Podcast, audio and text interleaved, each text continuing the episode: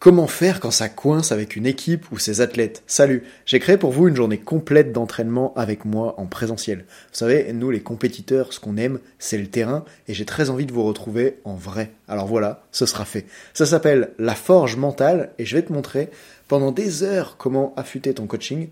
Tu peux compter sur moi pour te transmettre pendant cette journée mes meilleures méthodes de préparation mentale et avec mon équipe, on sera là pour te faire pratiquer avec un max de feedback personnalisé jusqu'à ce que tu maîtrises les méthodes. J'insiste sur le fait que mes formations ne sont pas des événements à suivre, mais à vivre. Tout est conçu pour que tu adores et que tu repartes avec une communication transformée et beaucoup plus d'efficacité. Pour féliciter ceux qui écoutent le podcast comme toi, j'ai prévu 70% de réduction pour vous avec le code ROCK, ça s'écrit R-O-C-K comme la musique, mais attention, c'est limité à 5 utilisations seulement, alors comme vous êtes plus de 1500 à m'écouter régulièrement, ça va partir très vite. Donc si tu es entraîneur ou préparateur mental, inscris-toi maintenant et avant le 24 mars, tant qu'il reste des places.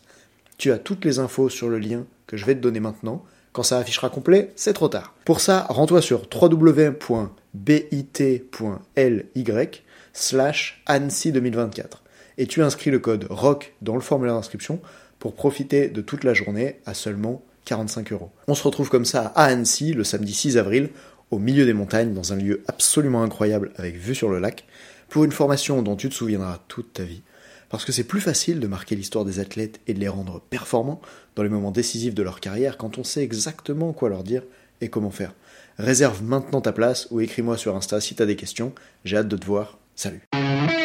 Dans la vie, certaines personnes se dépassent pendant que d'autres se font dépasser. Bienvenue sur Obsession Progression, le podcast des compétiteurs qui sont obsessifs de l'amélioration.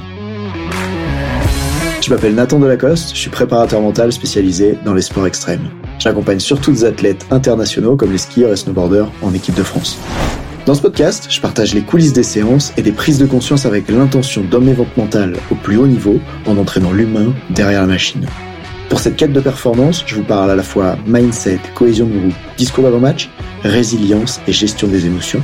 Prenez une bonne dose d'inspiration à chaque épisode, ils sont rendus possibles par Ready Rock.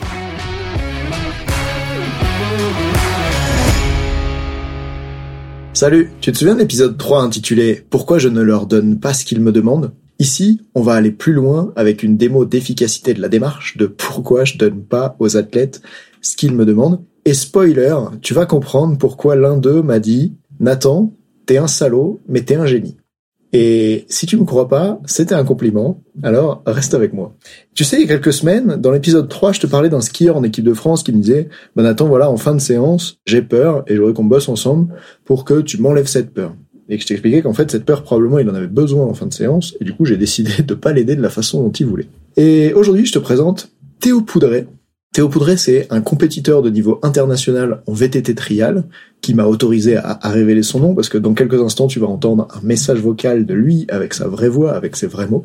Et Théo, ce qui est intéressant en plus de l'entraîner pour ses compétitions internationales en VTT trial, c'est que c'est un entraîneur de VTT qui est situé euh, vers Grenoble. Et moi j'aime bosser avec ce profil-là parce que comme il est coach de VTT aussi, bah, il est intéressé par l'aspect mental, par comment les choses fonctionnent. Et c'est vraiment super d'avoir un mec comme ça à accompagner. Je pense que quand on est coach mental, on a envie de bosser avec des personnes qui nous font rêver. Moi, j'adore le sport extrême et d'avoir l'opportunité de bosser avec Théo. C'est vraiment un super beau projet. Du coup, je suis ravi qu'aujourd'hui, il veuille bien partager. Tu vas l'entendre tout à l'heure. Qu'est-ce qu'il a vécu? Donc, a quelques temps, Théo, il me dit, Nathan, j'ai peur, je veux enlever ça. En fait, il m'explique qu'il y a des passages difficiles à faire en VTT trial. Ça, j'aurais pu deviner en regardant les vidéos. Et que, il y a des fois où il ose pas se lancer, il ose pas faire un franchissement. Tu sais, souvent, il est en appui sur cette roue arrière et il doit sauter pour atterrir sur un autre module un peu plus loin un module évidemment euh, qui peut te blesser, tu vois, un gros rocher, une belle bûche, bref, si tu tombes, ça fait des dégâts. Et il me dit, j'ai peur, je veux enlever ça. Et finalement, tu commences à me voir venir, toi qui écoutes souvent ce podcast, tu sais que finalement, ben, ça s'est pas passé comme il voulait, puisque on a creusé son état d'esprit et j'ai remarqué deux limites. Théo, il pensait que c'était un problème d'avoir peur. Il voulait pas ça, c'est le premier problème. Il pensait que c'était un problème d'avoir peur et il me demandait d'enlever cette peur. Et la deuxième limite qu'il y avait, c'est que il voulait pas faire des choses trop inconfortables. Pour lui, en fait, être performant, c'était agrandir sa zone de confort. Pour lui, être bon en VTT trial, c'est juste avoir plus de zones de confort, c'est juste faire des passages avec lesquels il se sent confortable. Et moi, la question que j'ai à poser par rapport à ça, c'est est-ce que ça serait pas plutôt d'augmenter sa capacité à tolérer l'inconfort? Je te laisse écouter son vocal et on en reparle juste après. Écoute, ça se passe bien dans le sens où j'ai alors j'ai recommencé l'entraînement le 2 et puis j'étais un peu en, galère. Enfin, j'ai repris le samedi après ma coupure quoi. Et j'étais quand même pas ouf sur le vélo. Et il m'a fallu un peu de temps. Mentalement, c'était dur. Mais par contre, j'ai quand même vraiment pris ce truc, cette habitude de réfléchir en mode c'est dur, mais j'y vais quand même. Euh, voilà, je me force. Euh, j'ai un, mental plus positif. Et du coup, je me suis confronté à des choses que j'avais pas envie de faire. Je me suis vu des fois aller euh, aller faire des choses que j'avais pas envie de faire, mais je me suis dit si si, il faut il faut les confronter et, et en a besoin. C'est pas toujours passé, mais mais au moins je m'y suis confronté et, euh, et je l'ai envoyé, même si je l'ai pas sorti. Donc euh, donc tu vois, je suis plutôt satisfait de, de ça. Je vois des, des choses qui se débloquent au fur et à mesure. Et puis euh, hier, par exemple, j'avais un entraînement avec plusieurs autres euh, bons pilotes élites et euh, j'étais un peu la veille, j'étais un peu anxieux à l'idée de cette de cet entraînement parce que je sais que ça me met un peu en compète face aux autres. Et je me suis dit mais c'est l'occasion en fait. J'ai besoin de ce genre d'entraînement pour me mettre en condition de stress et me dire que bah ce stress là euh, si je le prends bien il va me il va me pousser et ça va me pousser à être encore plus en forme que d'habitude et ben écoute c'est exactement ce qui s'est passé. Euh, j'ai fait un ben, mon meilleur entraînement de, de tous les entraînements que j'ai fait depuis que je suis rentré de vacances. J'étais ultra en forme et j'ai pu me rendre compte de des défauts qui avaient besoin de travailler techniquement. Mais je me suis rendu compte que j'étais pas du tout largué alors que j'avais l'impression d'être un peu un peu largué par rapport aux autres. Voilà, je me suis rendu compte de certains points techniques que je peux améliorer pour être meilleur, parce que mon physique me permet d'aller loin et techniquement ça me permettrait d'être plus à l'aise. Donc des points techniques à bosser, mais du tout, du coup, euh, pas du tout euh, largué, au contraire, bien dans le truc et bien conscient de ce que j'ai à bosser sur le vélo. Donc, euh, donc plutôt cool et bah il faut que je continue d'aller me confronter à, à des obstacles. Je m'étais bloqué sur une, une poutre qui me faisait peur. J'ai mis trois quatre essais la dernière fois à, à, l'envoyer. Finalement, euh, je m'y suis confronté. J'y suis allé quand même. Je l'ai passé. Euh, enfin, je l'ai passé. En tout cas, je l'ai envoyé. J'ai jamais sorti encore propre, mais je suis arrivé roi arrière en haut et je suis retombé. Donc déjà, c'était une petite victoire. Et hier, je me suis confronté à y retourner. Et il y a eu des essais encore mieux que les derniers. Et dès le premier essai, je l'avais envoyé. Donc, euh, donc, je sentais que mentalement, j'arrivais à me forcer beaucoup plus. Il y a un moment où il y a eu un gros déblocage. J'étais vraiment proche de l'avoir. Du coup, j'étais vraiment content. Donc euh, voilà, pour dire que effectivement, je vois sur le vélo des améliorations et ça me donne envie bah, de poursuivre les efforts et je me dis que qu'en y croyant, en faisant confiance au process et en continuant de travailler sur les choses que tu m'as proposé de faire, etc., sur toutes ces phrases qui font un peu mon changement d'état d'esprit, je pense qu'il y, a moyen de bien avancer. Donc, euh, donc j'espère que ça va être une, une très bonne année pour ça. Mesdames et messieurs, c'était Théo Poudré. Juste avant de te laisser entendre ça, ce que je disais, c'est que il voulait pas faire des choses trop inconfortables. Pour lui, être performant, c'était agrandir sa zone de confort. Et moi, je demandais, est-ce que ce serait pas plutôt d'augmenter sa capacité à tolérer l'inconfort? Et par rapport à ça, il y a plusieurs exemples que j'aimerais te donner pour que comme tu chopes un changement de perspective qui peut t'aider. Dans les sports d'endurance, est-ce que ceux qui courent le plus vite, c'est ceux qui, réponse A, on va faire un qui veut gagner des millions. Réponse A, sont confortables au fait de courir plus vite. Réponse B, quand ils courent plus vite, c'est encore plus douloureux pour eux, mais ils acceptent cet inconfort.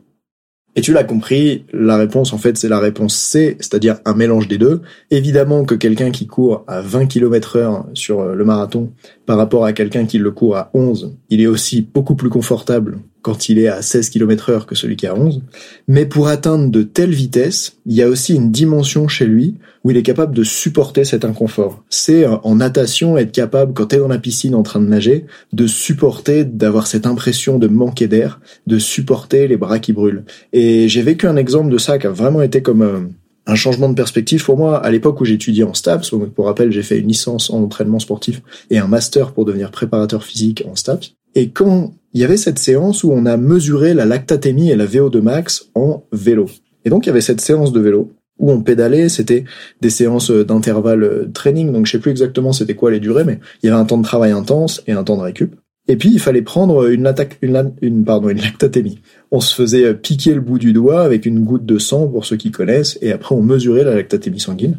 Et en fait, ce qui était super intéressant, c'était de voir que ceux qui pédalaient avec le plus de watts et qui étaient capables de maintenir ça dans le temps, c'était pas ceux qui avaient le moins de lactate dans le sang. On pourrait croire ça, tu vois, qu'ils ont comme une meilleure capacité à traiter les déchets, blablabla, du coup, ils ont moins de lactate dans le sang. La réalité, c'est que les données scientifiques autour de ça, c'est que plus t'es performant, et plus t'as un niveau de lactatémie élevé dans le sang. Si on prenait la lactatémie, par exemple, d'un compétiteur de haut niveau en 800 mètres, par rapport à moi, et ben il a une lactatémie où il passe de, je sais plus c'est quoi les données, si c'était 15 euh, millimoles par litre à 20, enfin je, me souviens que c'était un ordre comme ça, alors je sais plus exactement c'est quoi les unités de mesure, parce que maintenant mon métier c'est vraiment la préparation mentale, donc j'ai laissé un peu de côté les chiffres, mais je me souviens des principes, et c'est ce que j'aimerais que tu retiennes. Il y avait ce principe de les compétiteurs de plus haut niveau sont capables d'avoir des lactatémies plus élevées que les autres. Et un des facteurs intéressants à voir là-dedans, c'est en fait, est-ce qu'il serait pas juste capable de supporter un niveau de douleur plus élevé, de supporter plus d'inconfort? Souviens-toi, quand tu faisais les cours de PS au collège, il y en avait toujours, dès qu'ils avaient couru 100 mètres et qu'ils transpiraient un petit peu et que leur cardio était en train de monter, ils disaient, ah bah là, je suis fatigué, j'arrête là, tu vois. Et t'en as d'autres, à l'inverse, qui sont capables, limite, de se faire vomir à la fin de la course, mais de continuer. Et là, déjà, à ces âges-là, on voyait, dans un truc aussi simple que le PS, des différences dans la capacité à supporter l'inconfort. Alors, si j'en reviens à Théo, il y a cette croyance qu'il voudrait que je démonte d'ailleurs, qui est celle que on n'a pas peur dans les sports extrêmes.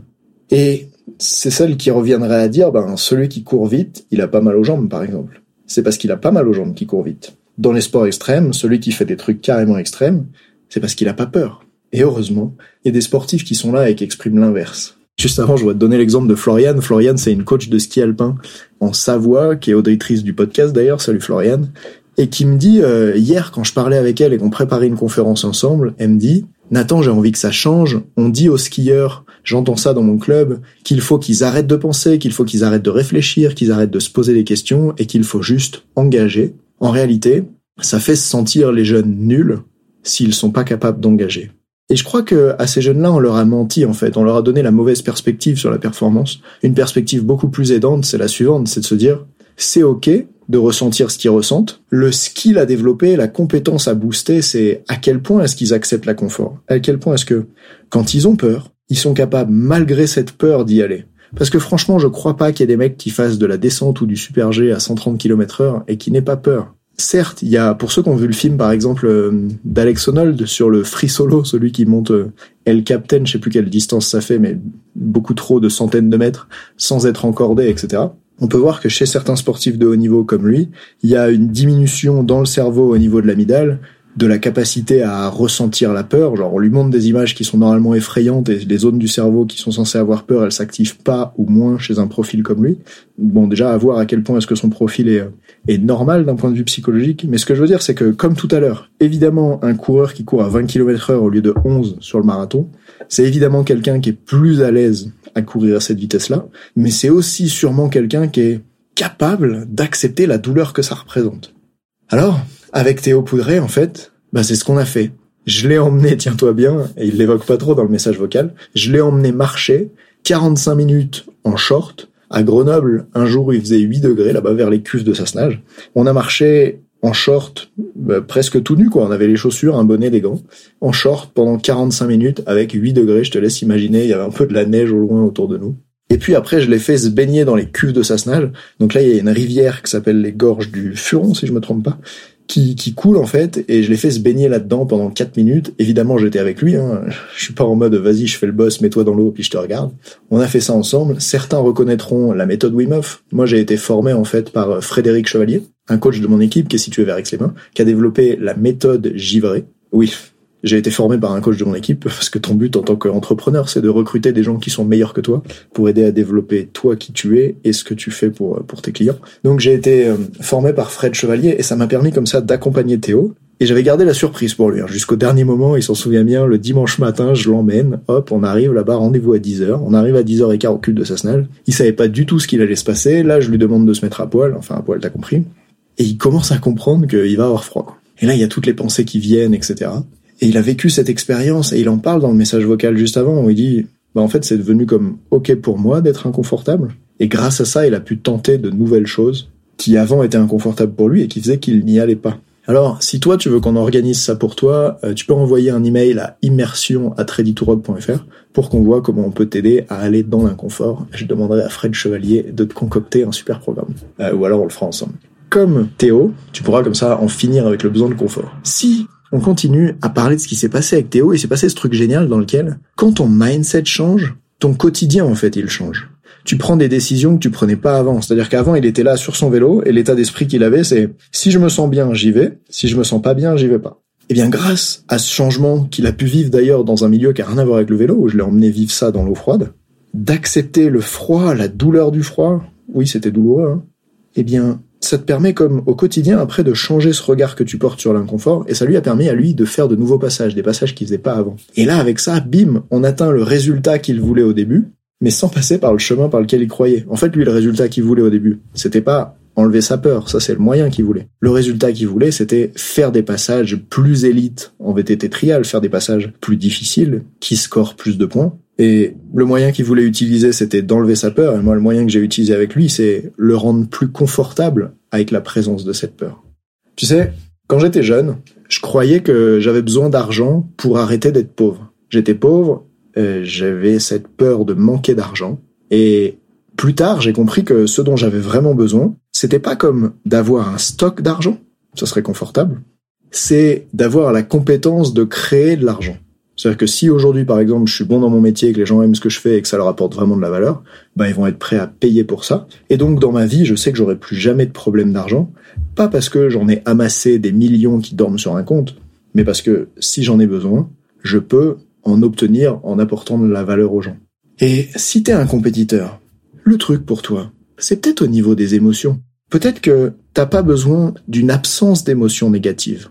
Peut-être que ce dont t'as besoin, c'est de résilience. De la même manière que moi, j'ai pas besoin en fait d'un stock d'argent, j'ai besoin d'une capacité à en créer. Peut-être que toi, t'as pas besoin d'une absence d'émotions négatives. T'as besoin d'une capacité à transformer ça, de la résilience, de comment je passe d'un moment où j'ai été après une compétition triste, déçu, à je suis à nouveau capable de performer en étant dans l'état interne pour les meilleures conditions. C'est comment je suis capable, quand je suis là sur mon vélo et que j'ai peur d'y aller, ben d'avoir cette difficulté qui est là et d'y aller quand même. Bon, maintenant que j'ai donné la leçon à Théo, qu'il l'a bien apprise et tu peux voir dans le message vocal, faut que je lui demande de m'apprendre à piloter un VTT parce qu'en vérité, je suis pas capable de tenir plus de 10 secondes dessus à l'arrêt sans bouger et lui, il saute des trucs incroyables avec. Déjà, il tient pas sur ses deux roues, mais sur une roue. Il saute des trucs incroyables avec. Et en même temps, quand je vais lui demander de m'apprendre ça, ben, je suis confortable à l'idée que ça va être inconfortable. Et c'est peut-être ta clé à toi à emmener à la fin de l'épisode, c'est peut-être le key takeaway, tu vois, c'est à quel point est-ce que t'es confortable à l'idée d'être inconfortable. Moi, ce que j'avais demandé à Théo quand on a bossé ensemble, c'est vraiment une question intéressante pour toi si t'es entraîneur que tu peux poser à tes athlètes. Je lui ai dit, à partir de quel niveau de peur est-ce que tu refuses de te lancer de 0 à 10 0 étant j'ai pas peur du tout, 10 étant c'est la peur la plus extrême que je peux imaginer.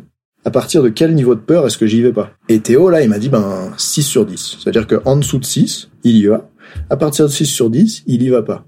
Et à ce moment-là, j'ai répondu à un truc qui l'a surpris, je lui ai dit mon job, c'est pas de diminuer ta peur, comme tu me l'as demandé, c'est d'augmenter ta tolérance. C'est de faire en sorte que pas à 6 sur 10 tu fasses demi-tour et tu descendes du vélo, mais peut-être à 7 ou à 8. Et qu'à 7 tu puisses encore oser lancer le passage. En fait, je vais pas entraîner ta capacité à ne pas avoir peur, je vais entraîner ta capacité à oser même si tu as peur. Et c'est vraiment un changement incroyable que tu fasses de la prise de parole en public, que tu fasses du sport extrême, que tu fasses du sport d'endurance. Si tu peux avoir ce changement-là de mindset, crois-moi, ça fait tout bouger. Et c'est à ce moment-là que Théo, il m'a répondu, Nathan, t'es un salaud mais t'es un génie. D'ailleurs, il me l'a redit après être allé dans l'eau, parce que crois-moi, il faisait pas le fier, il était pas très content de devoir aller dans l'eau au début, mais c'est un athlète de haut niveau, il est prêt à jouer le jeu. Quand tu lui dis, hey, voilà le résultat que tu veux atteindre, voilà le processus que je te propose, si tu me fais confiance, fais-le. Bah, il est venu avec moi dans l'eau, il a vécu le truc, et en sortant de l'eau, il me dit, t'es un salaud, mais t'es un génie. Je pense que c'est le plus beau compliment qu'il pouvait me faire. Et sur ce, je te souhaite une très belle fin d'épisode. À la prochaine.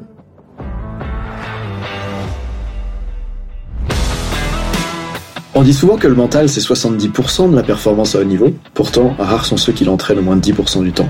En écoutant jusqu'ici, t'as donné à la dimension mentale un peu plus de la place qu'elle mérite chaque semaine. Bien joué. Ma mission audacieuse, c'est d'aider le monde du sport à se transformer en profondeur et je veux faire en sorte que plus aucun coach ne passe à côté de la psychologie de ses athlètes. C'est pour accomplir ça que je crée une tonne de vidéos sur YouTube et des épisodes comme celui que tu viens d'écouter. Alors, je vais pas te demander d'inscrire de force tes amis au podcast et en même temps, si tu peux en parler à quelqu'un qui va l'adorer, quelqu'un à qui ça serait utile, ta recommandation elle signifie beaucoup pour moi. Si chaque auditeur en parle juste à deux autres, l'année prochaine, on sera des milliers de fois plus nombreux avec l'obsession progression. Salut